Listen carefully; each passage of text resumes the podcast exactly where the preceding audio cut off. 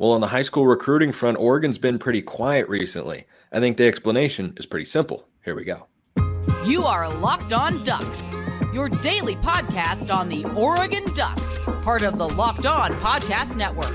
Your team every day.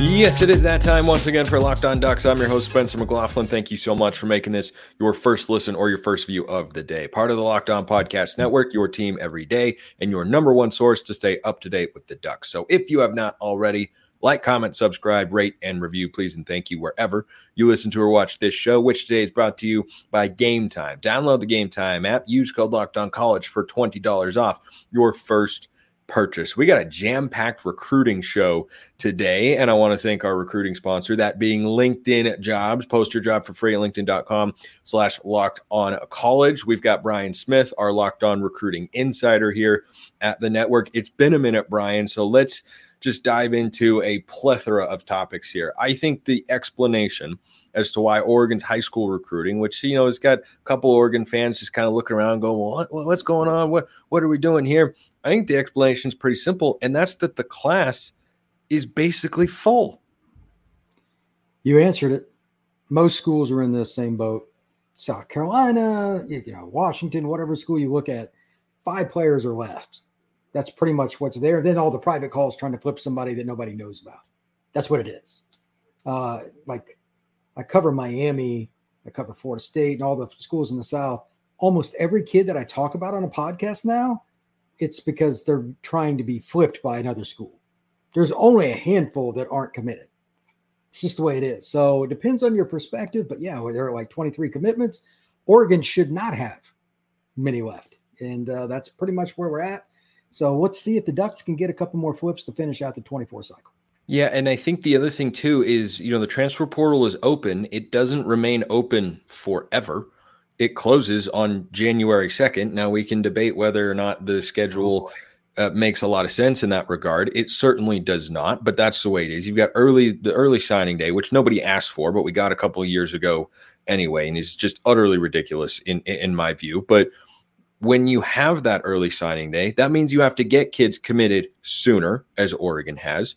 And when the portal's open right now, you got to strike while the iron's hot. And that's where Oregon, it feels like, is doing most of their recruiting. Because, like we said, the class is mostly set. So I look at it and go, feels like the right approach is to be focusing on the transfer portal because that's where that, that, that's the only work that's really left to be done for the most part, other than making sure certain kids maybe don't get flipped, which we'll get to in a moment.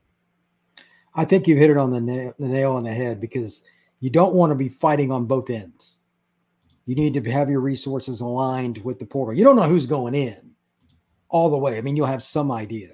But with recruiting, it's just high school recruiting, it's open ended. And you got all this time. You recruit the main kids for over a year. So if you're done for the most part by early November, and Oregon basically was, that's why you can reap the benefits with the portal. Their, their resources are being spent with phone calls with kids that are now trying to transfer. So, and I'm sure a lot of them were probably recruited by Oregon out of high school or junior college anyway. So that's also very helpful. The only thing else that I'll add with that is it's kind of weird because every school I look at, they're having these visits this next weekend. You have portal kids and high school kids on the same weekend. It's I wonder how that works. I I, I don't know. This is so new. I don't. I've been around recruiting a long time, but I have no clue. How do you how you do you mingle them? Do you keep them? I, I don't know. What, what's the best approach? So I'm yeah, because I, I I feel like most of those kids are operating on completely different timelines, right? Because like a kid that was a freshman and you know he's only been in school one semester. Otherwise, yeah, yeah. Because I feel like most kids, you know, who are coming in via the portal are trying to play right away, and that and that's kind of the whole purpose of them coming in via the transfer portal is to fill an immediate need. Whereas high school, you're you're oftentimes building for the future, right? Even if it's a highly rated kid, you know, Oregon's got a linebacker Devin Jackson on the roster who had a nice season, was a regular contributor for the Ducks, but this was his I think second year, and this was the first time he played, you know, meaningful snaps, and he did so, and he had a nice year, and you know, made some impact plays. But that's completely different than bringing in, say, you know, when Justin Jacobs was visiting from Iowa, whereas he came in and once he was healthy, he was a full time starter right away. So I agree. I think that's a little odd because usually you want to put kids together who, you know, are going to maybe play together, right? Or try to line that up as best you can. You would. The only thing, like with some of these, some of the guys could overlap in the sense same position. That's that's the other part. If they're some from the same high school or the same coaches recruited them, there's some other connections where you can put them together. But Oregon recruits so nationally, uh, maybe more than anybody, to be honest. It'd be harder, wouldn't it? I mean, Oregon's job is as hard as any staff in the country, in my opinion, for what they're trying to achieve, winning a title what do they sign two kids a year out of Oregon or whatever? So it's two or three, yeah, maybe. Yeah, it's rough, but I don't know how you align it, man. I think it's kind of open ended, but that that's a portal discussion that's probably trying to be figured out by staffs all across the country because there's not enough evidence yet to have a complete answer. Right. So one guy that is at the top of the minds of many Oregon fans and pundits out there is Walter Nolen, who I'm sure is a guy that you covered when he committed to Texas A&M two cycles ago. Uh, I believe it was. He's in the transfer portal. Oregon's had him on campus for a visit. What do you know about his recruitment? He was the number one defensive lineman in his class uh, in the 2022 cycle. Watching Walter Nolen run past you is like seeing a freight train come off the rails. I mean, I've seen him play live in pads. I've seen him run around in shorts and move around like a linebacker at 310. I mean, I, don't know what you want me to. He's an animal. He would play right away and arguably be Oregon's best player. There's really no discussion point on that. As far as recruitment, it is as wide open as it can get. SEC is going to be hard to beat. That's where he's from. He's from Tennessee. I'm sure the Vols are trying to get him, Georgia, etc. Oregon's kind of the wild card, though. And when I saw that he visited them first, kind of a red flag went up, and I'm like, okay, maybe Walter just wants to do something different because he's got his whatever where he wants to go. I don't know what the, the top pick is. Everybody that I've spoken to has a different opinion. So I've just kind of taken a hands off approach because I want to know too, because his recruitment will be wild. You just can't teach his skill set, man. He's an interior defensive lineman with natural pass rushing skills. Those are the rarest of the rare. Yeah. And Oregon is right now about to lose almost all of their interior defensive linemen that contributed this year. You've got Brandon Dorlus going to the NFL. Popo Aumavae, uh, I'm sure will try to play in uh, the NFL. Sam Taimani is done. Casey Rogers is done. Those are your top four interior guys this year. We don't know what Jordan Burch is going to do just yet, but lining up Jordan Burch next next to Walter Nolen, you supplement with all the young guys that came in in the 2023 class, and also the true freshmen who played this year, guys like Matayo Uiagalelei, Blake Purchase, and Teitum Tuioti that's got the makings of a really good defensive line, but Nolen would, would certainly fit into that calculus. Another recruit, and this one is from the high school ranks that's kind of popped up on Oregon's radar recently as a potential flip target, is Dillon Gresham, the wide receiver. Now, one of the decommits that I've gotten questions about over the last few weeks has been Jordan Anderson, who was an early 2024 commit for the Ducks, but he he's since decommitted. Oregon's going after some portal wide receivers, I think, to kind of fill that particular void. But Gresham said he's committed to the Ducks. Do you think that he's being sincere in that regard? In portal season, I don't think the word sincere should be allowed to be spoken without some type of harsh punishment. oh boy. I have no interest in believing anybody. Okay. Open ended way. I, I, don't. Not at all.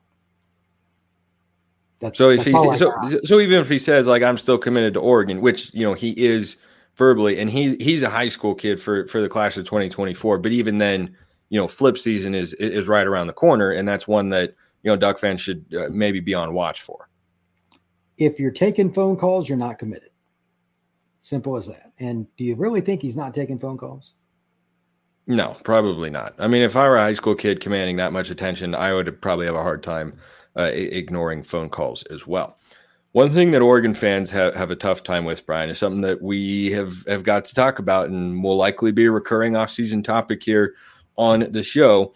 After, of course, we talk about game time, which is always a recurring topic here on the show. Because when you're buying tickets to your next big event, you should not have to worry. Game time is the fast and easy way to buy tickets for all the sports, music, comedy, and theater events near you. With killer last minute deals, all in prices, views from your seat, and their best price guarantee, Game Time takes the guesswork out of buying tickets. You see the view from your seat before you buy, so you know exactly what to expect when you arrive all in prices show your total up front so you know you're getting a great deal without hidden fees and you buy tickets in two taps it takes just a few seconds take the guesswork out of buying tickets with game time download the game time app create an account use code locked on college for $20 off your first purchase terms apply again create an account Redeem code L O C K E D O N C O L L E G E. That's locked on college for $20 off. Download game time today. Last minute tickets, lowest price guaranteed.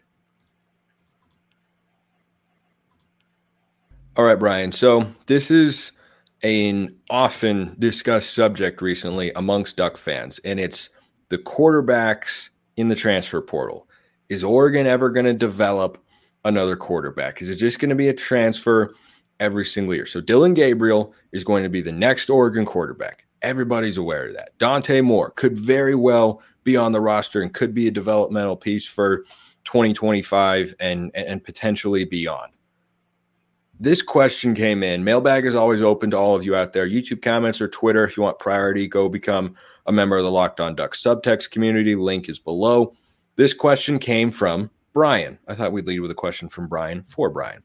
At what point do we stop wasting scholarships on young quarterbacks who, through no fault of their own, aren't ready to play at high Division One level and just continue to bring in experienced, proven college quarterbacks?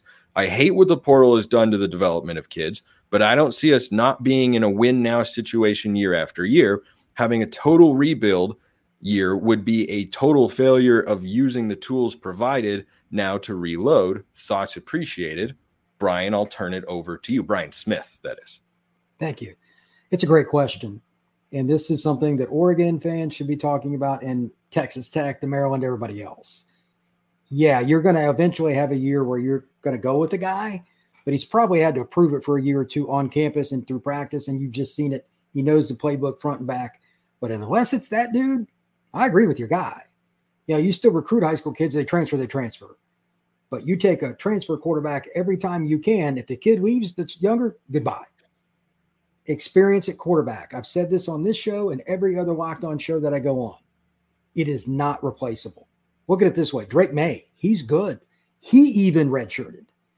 I mean, it's just it's the by far there is not even a third place to how hard it is to play quarterback and everything else because they got to know where everybody is. It's just ridiculously difficult. Then, of course, the training itself to play quarterback when you have large men like Walter Nolen that want to rearrange your dental work and you're trying to complete a pass at the same time, it's not friendly.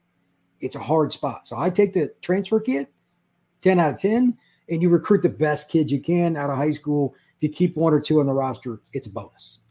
So my, my initial reaction to to these sorts of questions has been, well, if if you're a program like Oregon that is going to have, thanks to the portal, a, year by year all in mentality, and they're capable of doing so. We see the way that they recruit. You cannot build an entire roster through the portal. Just as Colorado, it takes time. You have to have classes with quality players stacked up on top of one another. But Oregon definitely has to keep recruiting at a high level from the high school ranks. But for the quarterback position, you know, I get so many questions and comments about are we just going to take a transfer every single year?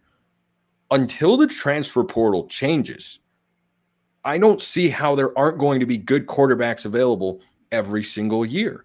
And and no, I don't think from now until the next, you know, for, for 20 for the next 20 years, do I think every Oregon quarterback will have been a transfer? No. But do I think a majority of them will have been? That is entirely possible. And I think when you look around at the biggest programs in college football, Brian, not all of them are taking quarterbacks, but a lot of them are taking quarterbacks from the portal. You look at Michigan, for instance, they recruited and developed JJ McCarthy. Ohio State recruited Kyle McCord. And guess what? Kyle McCord's the reason they couldn't beat Michigan this year.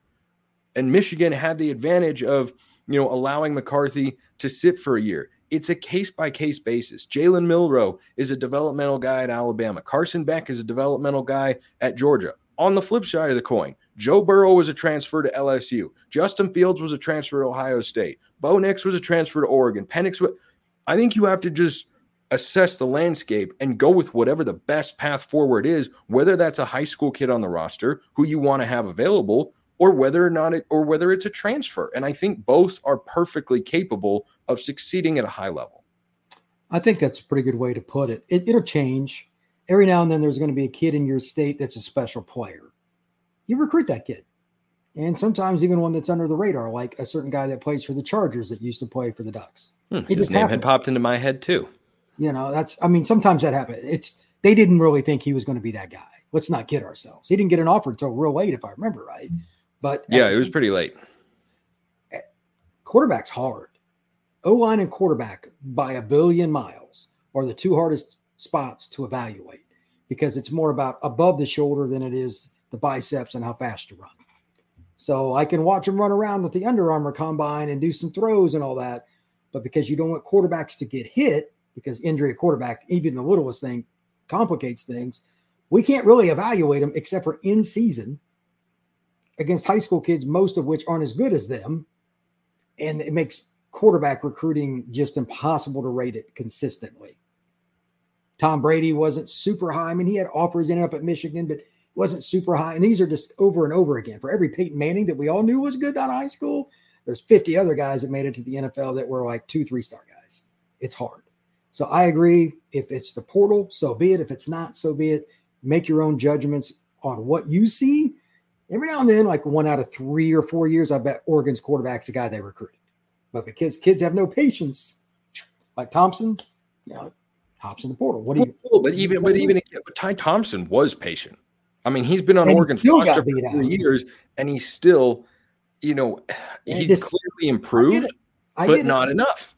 And, and and if you look at it from the coaching staff's perspective, it, it, you know, if you're a fan out there who's a little bit more old school like me and has that gut feeling in your stomach of, man, it feels wrong. Ty Thompson put in the work, stayed amidst the coaching change, two head coaches, three offensive coordinators, got better, waited his turn, and it was taken away from him to be Oregon's starting quarterback because there is a better guy available via the portal. I, I feel that as well. But if you're the coaching staff, what is your obligation to to us as fans. It is to put the best product forward every year you possibly can. And if you have an option, no matter how it, you know, might feel, it's not like they're doing anything illegal here by saying, "Hey, Ty Thompson, you can be the backup or you can hit the transfer portal."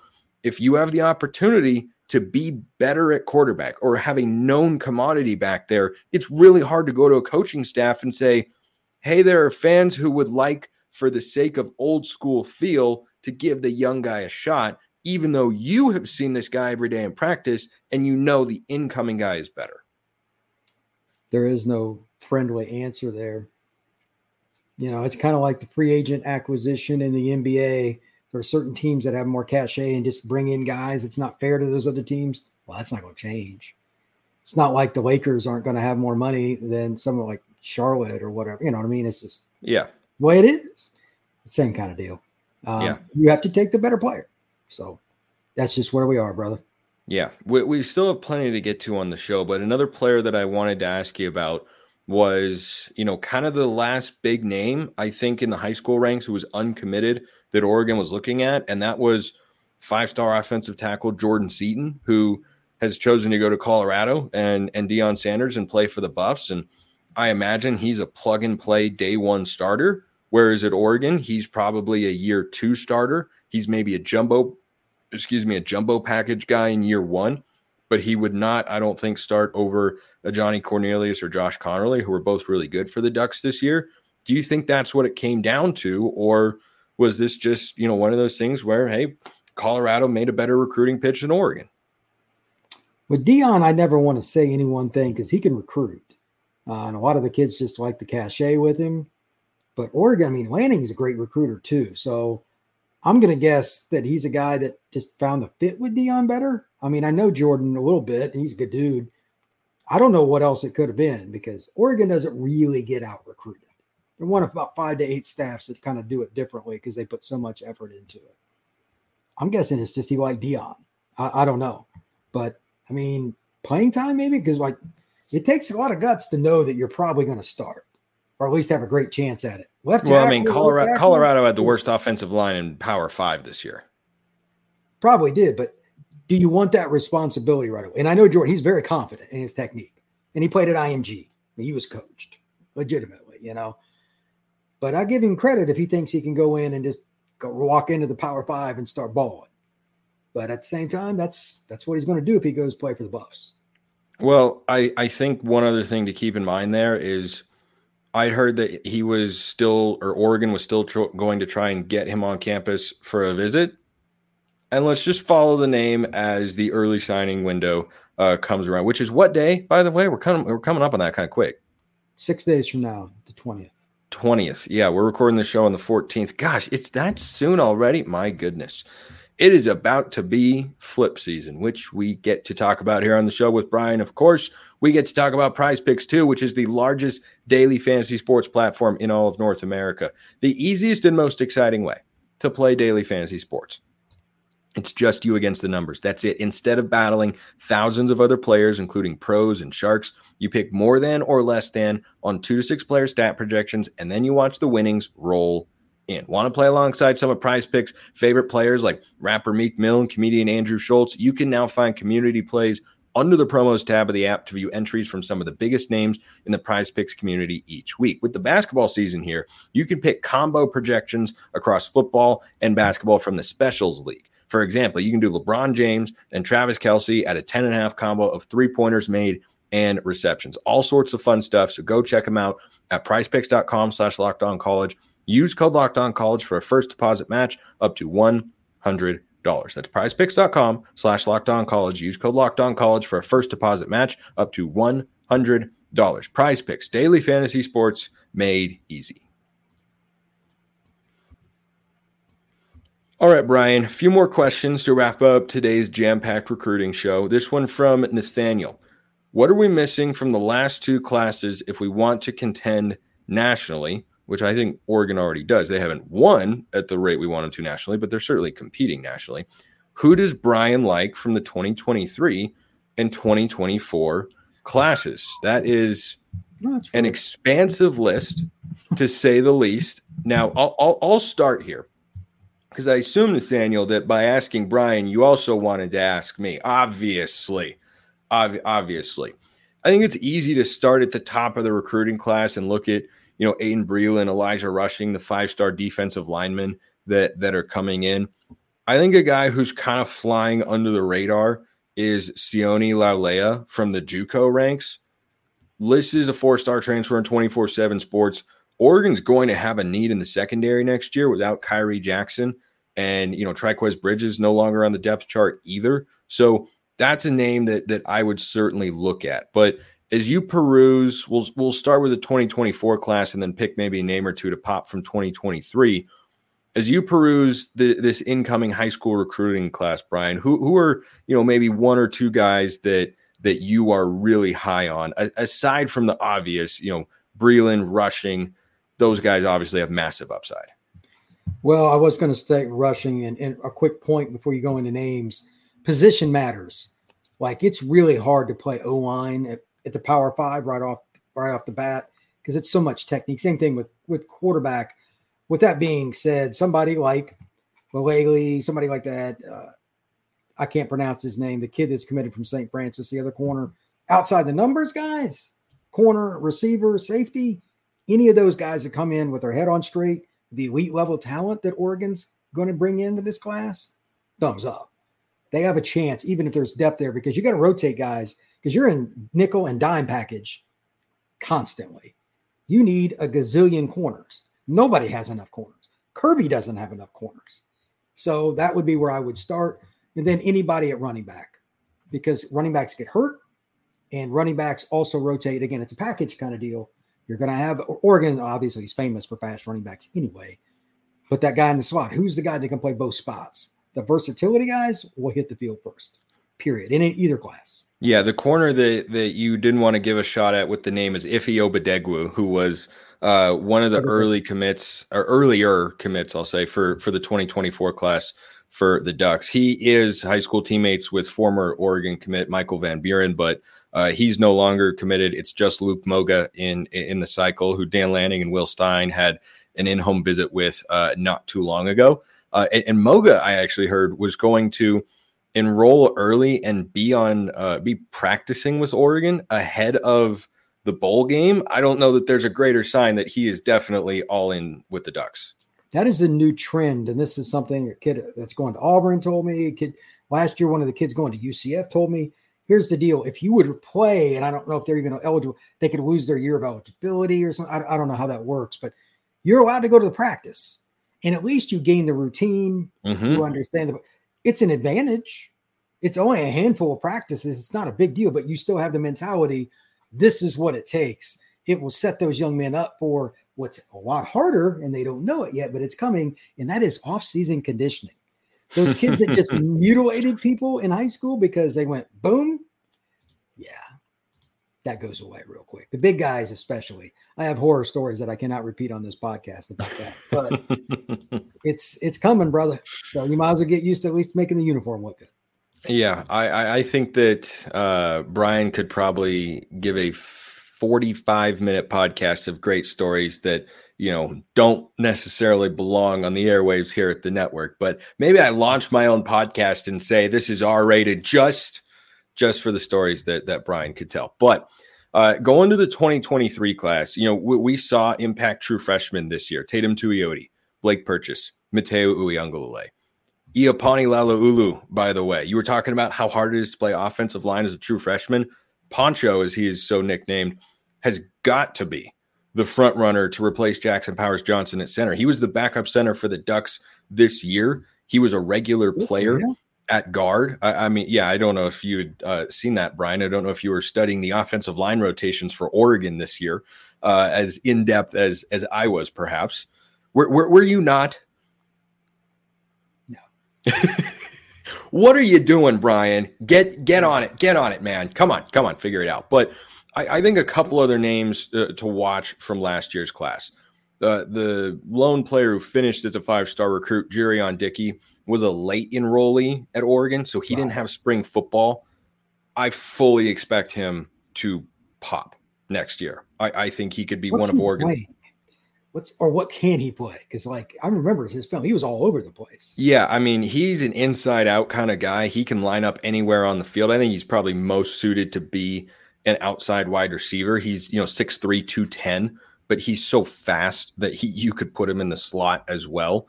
And if you're talking about candidates to replace Troy Franklin and the production that Oregon got from him, I, I think Dickey'd be at or near the top of the list. But you know, Cole Martin as a defensive back played as a true freshman. That kid is going to be an all, all conference caliber player.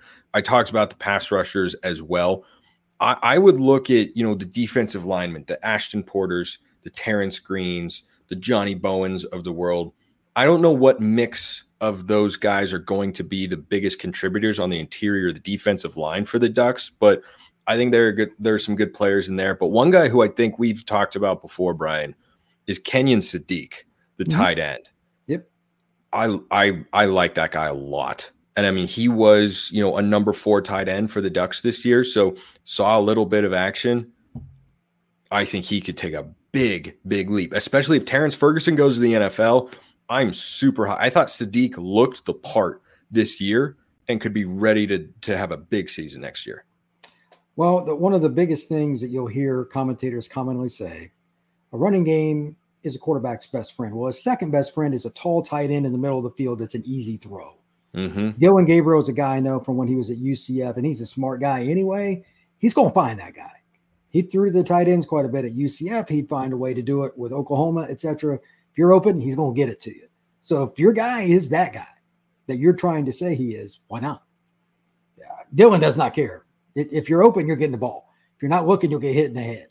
So I, I would expect there's an opportunity there for him to have a really big year. And if they've got that much speed at receiver, here's the other thing for Sadiq. He's always going to get a single covered. That's that's stealing, brother. That's stealing. Yeah, I, I like you know they gave him the ball on fly sweeps this year. I looked at that and went, sign me up. Sign. He had the big That's block awesome. on. Yeah, yeah. you just don't see that. You just don't see that with tight ends very often. I mean, he you know tried to hurdle a guy on on, on one of the runs he had. I, I think he's uh, fantastic. But uh, this question came in as well, Brian from Blazer Duck. Uh, the early signing period is just a few weeks away, now a few days away. In the recruiting world, who are the flip candidates we should be keeping our eyes on? And more importantly, what are you hearing about them? Brian, and, and any idea of, you know, flip targets or position targets even that Oregon could go for? Or does this stuff really get kept under wraps? It's a 50 50. I won't go into a name, but there's a certain person who has a mom involved in another school who sent an invite to one of my colleagues to say, hey, if you want, come to our commitment ceremony. And she knows that that guy is a diehard for one school. Well, we kind of know where the kid's going. So outside of those kind of circumstances where the mom just lets it out of the bag, for the most part, it is pretty pretty quiet now. Kids that I've known forever won't take phone calls. Kids that I used to see on the recruiting trail, if I see them, they're they're mum. You know what I mean? Like it's just that's where we're at. The kids want to have their own day on National Signing Day, and it's whatever. But at that same time, because Oregon again recruits from Boston to Miami, Miami to Houston, Houston to LA, etc. I would say there's probably 10 different guys that Lanning is trying to flip. Can they get one? That's kind of how I look at it because they've had a gazillion guys visit. I just don't have any idea which one it will be. It would not shock me if it's somebody that even somebody like Wiltfong didn't know. Dan Lanning may not know right now because the decision's literally not made. That's the other part. There are still kids, that, despite being committed. Are they really? How much? If you're still taking Dan's call, how committed are you? You know what I mean? So do not be surprised at anything that the Ducks get on National Signing Day.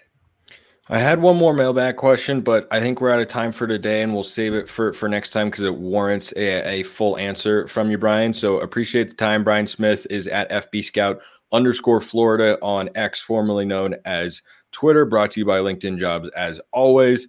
Our Locked On Recruiting Insider here at the network. Brian, thanks so much. Absolutely. Take care. Appreciate everyone listening. I will see you next time. Have a wonderful rest of your day and go Ducks.